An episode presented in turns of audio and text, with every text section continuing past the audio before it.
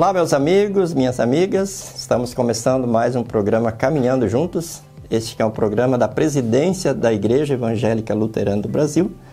Um espaço que nós reservamos aqui toda semana para podermos refletir o quanto é bom podermos usufruir do amor de Deus e especialmente o quanto é bom podermos caminhar juntos, desfrutando deste amor, vivendo este amor e compartilhando esse amor uns com os outros. O tema do nosso programa de hoje é compreendendo a importância de cada pessoa. Dentro deste corpo de Cristo, que é a igreja, qual é a importância que eu tenho, qual é a importância que você tem, qual é a importância de cada um dos nossos amados irmãos, especialmente do ponto de vista de Deus, do ponto de vista das Escrituras Sagradas. Que Deus Espírito Santo nos ilumine e nos abençoe nessa reflexão. E, o que e nós queremos fundamentar essa nossa reflexão no texto de João capítulo 3. João capítulo 3, versículos 16 e 17.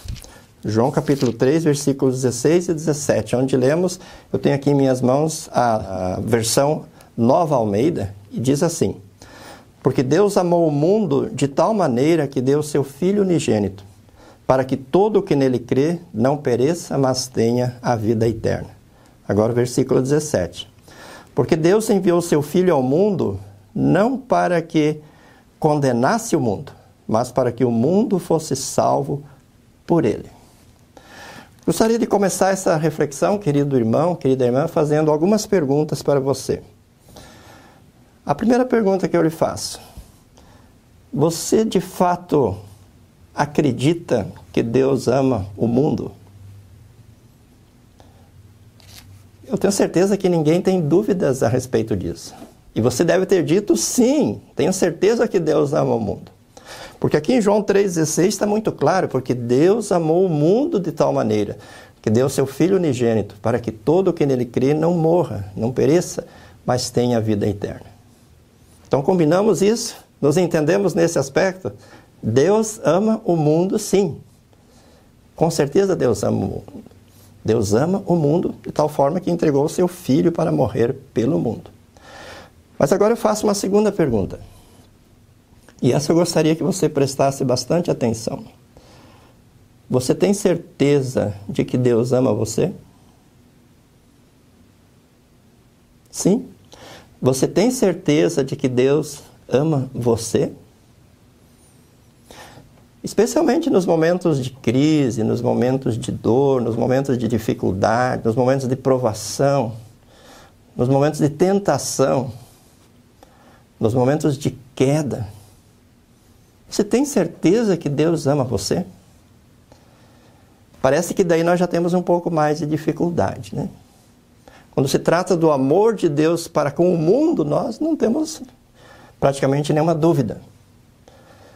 Mas quando se trata do amor de Deus para comigo, para com você, para com cada pessoa, parece que as dificuldades começam a surgir.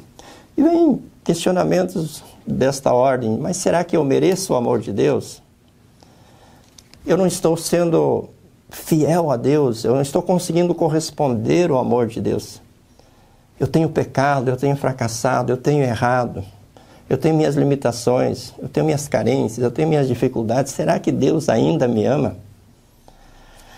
Pois bem, queridos irmãos, vamos dar uma percorrida nas Escrituras para nós refletirmos um pouco sobre o amor de Deus pelo mundo e o amor de Deus pelo indivíduo. Vamos começar lá na criação do mundo. Quando Deus criou o mundo, nós sabemos no capítulo 1 e 2 de Gênesis, que Deus criou o mundo em seis dias e no sétimo dia ele descansou. E todas as coisas foram criadas pelo poder de Deus, pelo poder do Verbo. Deus dava ordens e as coisas passavam a existir. Por exemplo, Deus disse: haja luz e houve luz. Haja uh, luzeiros no firmamento e passaram a existir os luzeiros no firmamento. Estou falando aqui não na ordem cronológica. Por exemplo, Deus, diz, Deus disse: haja separação entre a terra e as águas, e houve essa separação. Produz a terra ervas e relvas que deem semente segundo a sua espécie, e a terra passou a produzir. Povoem-se as águas de seres viventes, e os seres viventes passaram a povoar as águas. Ou seja, Deus dava ordens e as coisas iam sendo criadas assim, parece que meio que no atacado, né, em grande escala. Mas no sexto dia, quando Deus foi criar o ser humano, Deus passa a agir de uma forma diferente. Nós vemos dentro da Trindade um diálogo, Deus dizendo: façamos o homem, o ser humano, a nossa imagem e semelhança. Então Deus faz um boneco do pó da terra e sopra nas suas narinas o fôlego da vida.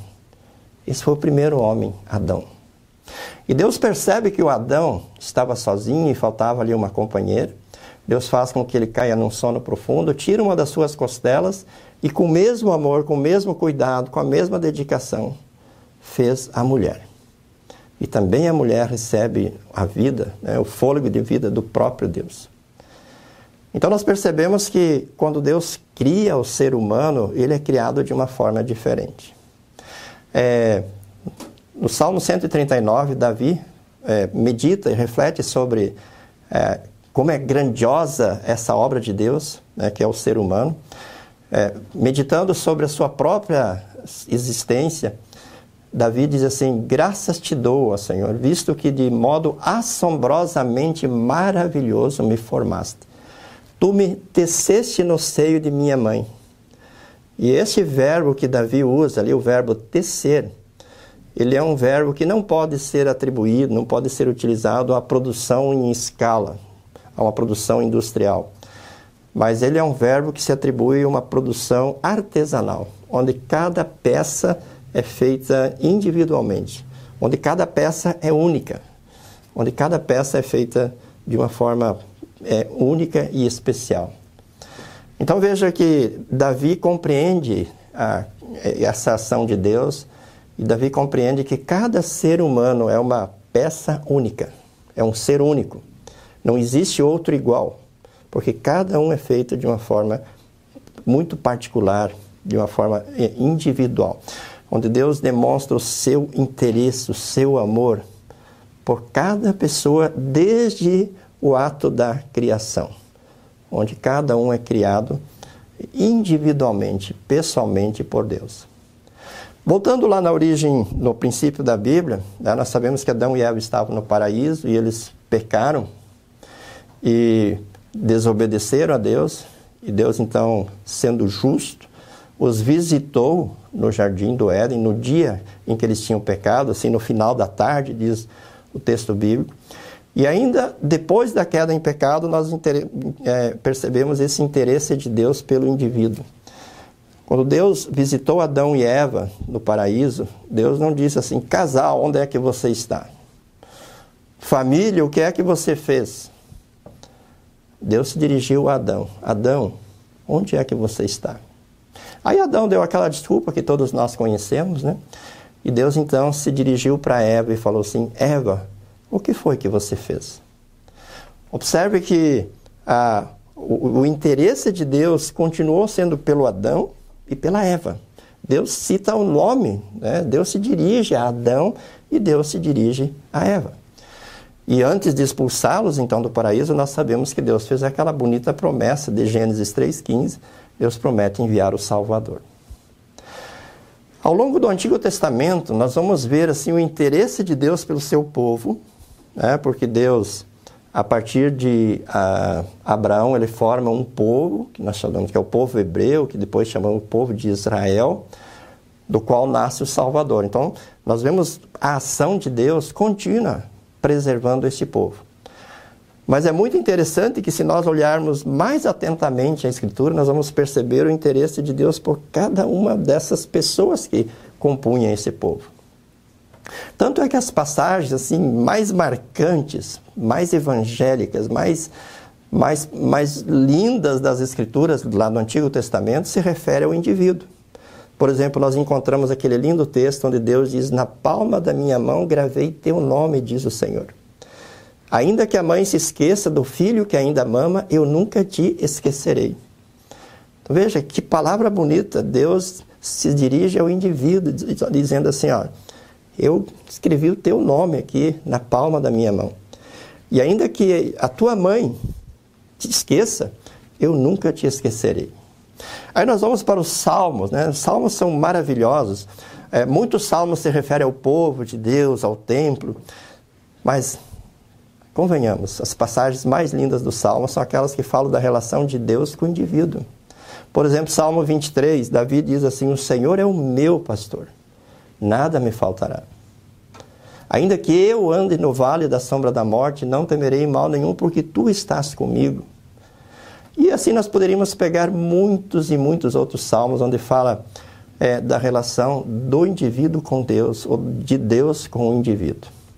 Então, ao longo do Antigo Testamento, mesmo após a queda em pecado, nós vemos esse amor de Deus pelo indivíduo, esse interesse de Deus por cada pessoa, por cada indivíduo. No tempo certo, como diz o apóstolo Paulo, na plenitude do tempo, Jesus veio ao mundo, conforme a promessa lá de Gênesis 3,15. Jesus realizou seu ministério, Jesus cumpriu a lei em nosso lugar, Jesus morreu na cruz pagando os nossos pecados e ressuscitou. E observa que, segundo o relato de João, a última frase de Jesus no alto da cruz foi: Está consumado. Está pronta, está completa, completa a salvação. Então observe que naquele momento Deus poderia ter decretado a salvação de todas as pessoas, assim, de uma forma ampla, no atacado. Todos estão salvos, porque Jesus cumpriu a lei, Jesus morreu, Jesus ressuscitou por todos. Mas não foi assim que Deus agiu. O que, que Deus faz? Ele diz agora na Escritura: quem crer e for batizado será salvo, quem não crer será condenado. Observa, Deus continua mantendo essa sua ação, essa sua postura de, de se relacionar com indivíduos. Deus se relaciona com seu povo, com a sua igreja, sim, mas antes de tudo e acima de tudo, ele se relaciona com indivíduos, com pessoas. É? Ele oferece o perdão, ele oferece a salvação através do Evangelho, que é a boa notícia da salvação, e ele envia seu Espírito Santo, o Espírito Santo convence a pessoa a crer, mas ele quer que cada um, pela fé, receba esse perdão. Que cada um, pela fé, receba essa salvação, como que num pacote, num bonito pacote, é, com, com, com um laço especial, ele quer que cada um receba este presente. E quem não quiser receber, o ser humano não tem a capacidade de ir ao encontro de Deus, mas infelizmente ele tem a capacidade de rejeitar a graça de Deus. Então, quem não quer receber, Deus respeita essa sua decisão. Deus respeita quando o ser humano não quer receber a graça. Infelizmente, a pessoa vai trilhar o caminho da condenação, vai ser condenada, mas Deus não força ela, Deus não obriga ela a aceitar a salvação. Então, vocês percebem como Deus é, tem um olhar acima de tudo, para o indivíduo, para a pessoa. Deus quer se relacionar sim com o seu povo, mas Deus quer se relacionar antes de tudo com, com cada pessoa, comigo, com você, com cada pessoa. O texto de Apocalipse 3:20, ele é muito bonito. Jesus diz: "Eis que estou à porta e bato. Se alguém ouvir a minha voz, entrarei em sua casa e cearei com ele e ele comigo." Observa que Jesus não diz, eu vou entrar na casa e vou, vou cear com a família, vou cear com todos que lá estiverem. É evidente que ele quer fazer isso com todos. Mas ele diz, se alguém ouvir a minha voz, entrarei em sua casa e cearei com ele, e ele comigo. Percebe? Jesus sempre falando de uma relação pessoal, particular, individual. Dele com o indivíduo, do indivíduo com ele. Né? Então, é, é, é essa é a grande verdade. Deus ama, ama o mundo? Deus ama o mundo, sim. Ele enviou seu filho. Mas o próprio texto diz aqui: para que todo aquele que nele crê, para que todo aquele que nele crê não pereça, mas tenha a vida eterna. Veja, fala do amor de Deus pelo mundo, mas fala do interesse de Deus de resgatar e salvar cada indivíduo.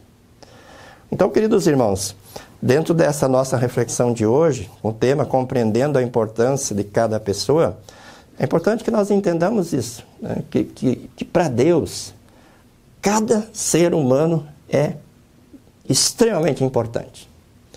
Cada ser humano é extremamente especial. Cada ser humano é único, é insubstituível diante de Deus. Aos olhos de Deus, no reino de Deus, na igreja de Deus, no reino de Deus. Do ponto de vista de Deus, não funciona essa matemática assim, olha, perdemos é, uma pessoa, mas ganhamos duas na igreja. Que às vezes nós cometemos essa infeliz conclusão, ou é, é, essa infeliz constatação. Olha a nossa estatística aqui. Crescemos 5%. Perdemos 2 mil pessoas, mas ganhamos 2.100 pessoas. Como se fosse um grande ganho. É evidente que 2.100 pessoas é um grande ganho. Mas aquelas que a gente perdeu, é, Deus não se dá por satisfeito com isso. A história da ovelha perdida, a história da moeda perdida, a história do filho pródigo nos mostram muito claramente essa realidade. Especialmente a história da ovelha perdida, quando o pastor deixa as 99 no campo e vai em busca daquela uma que se perdeu. E quando ele a encontra, ele traz a ovelha e faz uma festa e convida os seus amigos para festejar, porque ele, se, ele encontrou aquela ovelha que estava perdida. Portanto, queridos irmãos, a, a igreja de Jesus, ela é a igreja da centésima ovelha. É a igreja que, que sempre precisa estar em busca daquela uma ovelha que ainda falta, daquela que está perdida. É a igreja que não se dá por satisfeito, por satisfeita com as 99. Porque Deus não se dá por satisfeito. Porque Deus quer todas elas, porque Deus ama a todos, porque Deus ama cada indivíduo. Quando o apóstolo Paulo fala, é, escreve aos Coríntios sobre a igreja, e ele compara a igreja ao corpo de Cristo, ele fala lá no versículo 20, uma palavra muito especial. O fato é que as partes do corpo que parecem ser as mais fracas são as mais necessárias. E aquelas que achamos menos honrosas são as que tratamos com mais honra. E as partes que parecem ser feias recebem um cuidado especial. Veja, aqui Paulo está falando de pessoas, porque cada membro aqui é uma pessoa, é um ser humano. E Paulo está procurando nos, nos alertar de que não existe aquele, desculpe a expressão, patinho feio na congregação. Não existe aquele que é indispensável, aquele que não tem importância, aquele que não tem valor. Até ou principalmente aquelas pessoas que parecem as menos importantes são as mais importantes. São aquelas que mais precisam ser cuidadas, que mais precisam da atenção e do cuidado de todos nós. Por isso, queridos irmãos, algumas coisas importantes dentro dessa reflexão. A primeira, a igreja, a nossa congregação, o nosso departamento, o nosso grupo, por mais que nós amemos, por mais que nós estimemos, nós somos capazes de dar a vida por eles, mas eles não são um fim em si mesmo. Eles são um meio criado por Deus para alcançar indivíduos. Esse é o primeiro ponto que eu queria destacar. A igreja, inclusive a IELP, a, a congregação, inclusive a sua, o departamento, inclusive o seu, não são fins em si mesmos. São meios, instrumentos que Deus colocou aqui no mundo ou que algumas foram criadas por, por iniciativas humanas, para alcançar indivíduos. Tá? O objetivo final é alcançar pessoas e colocá-las na comunhão do, do, do, corpo de Cristo, do povo de Deus. Segunda coisa que eu queria destacar: as pessoas não estão aqui no mundo em função da igreja, mas a igreja está aqui em função das pessoas. Tá? Isso é muito importante. Quando nós, por exemplo, visitamos alguém que está afastado, ou quando nós convidamos alguém para vir à igreja, nós não podemos dar a impressão ou transmitir a impressão de que nós estamos preocupados com a preservação da igreja. Não. O mais importante não é lutar pela preservação da igreja. O mais importante é alcançar o indivíduo, para que ele faça parte da igreja. Evidentemente que para que esse indivíduo seja acolhido, integrado, nós temos que lutar pela preservação da igreja. Mas sempre lembrando que a igreja é apenas um meio. O fim é alcançar as pessoas. O fim é o, o, as pessoas estarem em comunhão com Deus, caminharem com Deus aqui neste mundo e terem a salvação. Quando alguém está afastado da igreja, o objetivo sempre tem que ser aquela pessoa Não a preocupação com a igreja.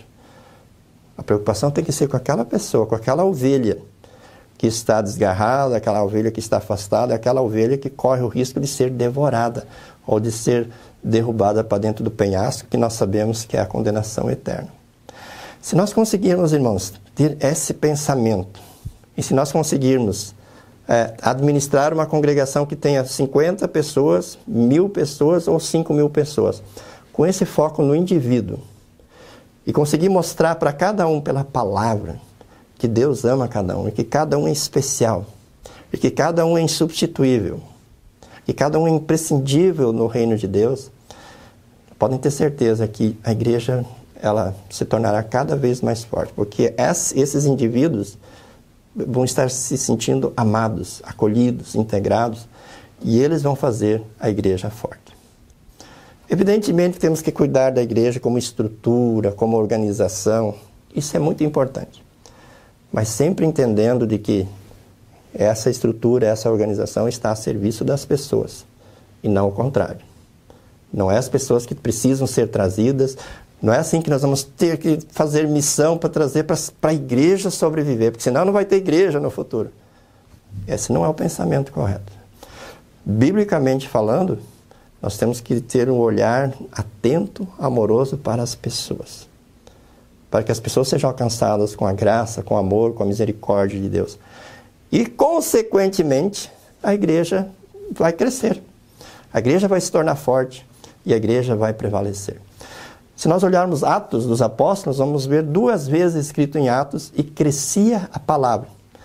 Nem está escrito na, na, Bíblia crescia a igreja, crescia a palavra. À medida em que a palavra alcançava as pessoas, resgatava as pessoas, né, é, convertia as pessoas, a, essa própria palavra realizava o crescimento da igreja. Porque essas pessoas eram trazidas para a comunhão, essas pessoas passavam a viver o Evangelho, a testemunhar o Evangelho e por meio delas Deus alcançava outras pessoas. Então, queridos irmãos, essa mensagem, essa reflexão que eu queria deixar para você, é, compreendendo a importância de cada pessoa, que você tenha certeza que Deus ama você, que Deus quer você com Ele na sua igreja, que Deus quer você com Ele nos céus. Mas ao mesmo tempo, Deus quer cada pessoa, inclusive aquelas que você não gosta, inclusive aquelas que talvez você não se interesse por elas. Deus ama cada uma dessas pessoas.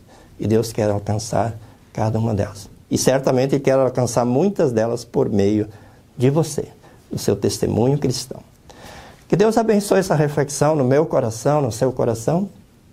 E que assim, cada vez mais unidos com Jesus e unidos entre nós, possamos olhar para as pessoas, não com os nossos olhos preconceituosos, os nossos olhos corrompidos pelo pecado, mas com o olhar de Deus, que é um olhar de amor incondicional para o mundo, mas é um olhar de amor incondicional para cada indivíduo, seja ele quem for, esteja ele onde ele estiver.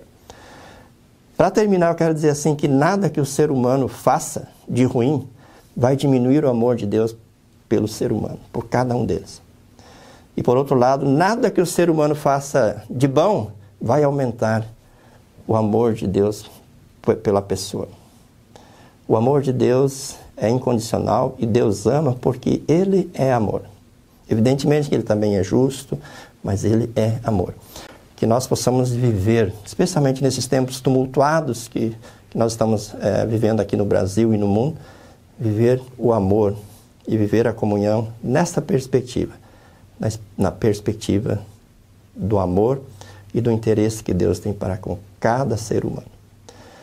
Que a graça de nosso Senhor Jesus Cristo, o amor de Deus Pai, a comunhão do Espírito Santo estejam com você hoje e sempre. Amém. Um forte abraço e até o nosso próximo programa. E deixamos o incentivo que você curta a nossa live e que você compartilhe essa live para que nós possamos alcançar mais pessoas com a nossa mensagem. Até o nosso próximo programa. Fiquem com Deus. Tchau, tchau. Para saber mais, entre em nosso site radiocpt.com.br e acompanhe nossa programação. Siga e curta nossos canais no youtube.com/radiocpt, facebook.com/radiodaiel e o nosso podcast no SoundCloud e Spotify. E compartilhe a mensagem de Cristo para todos.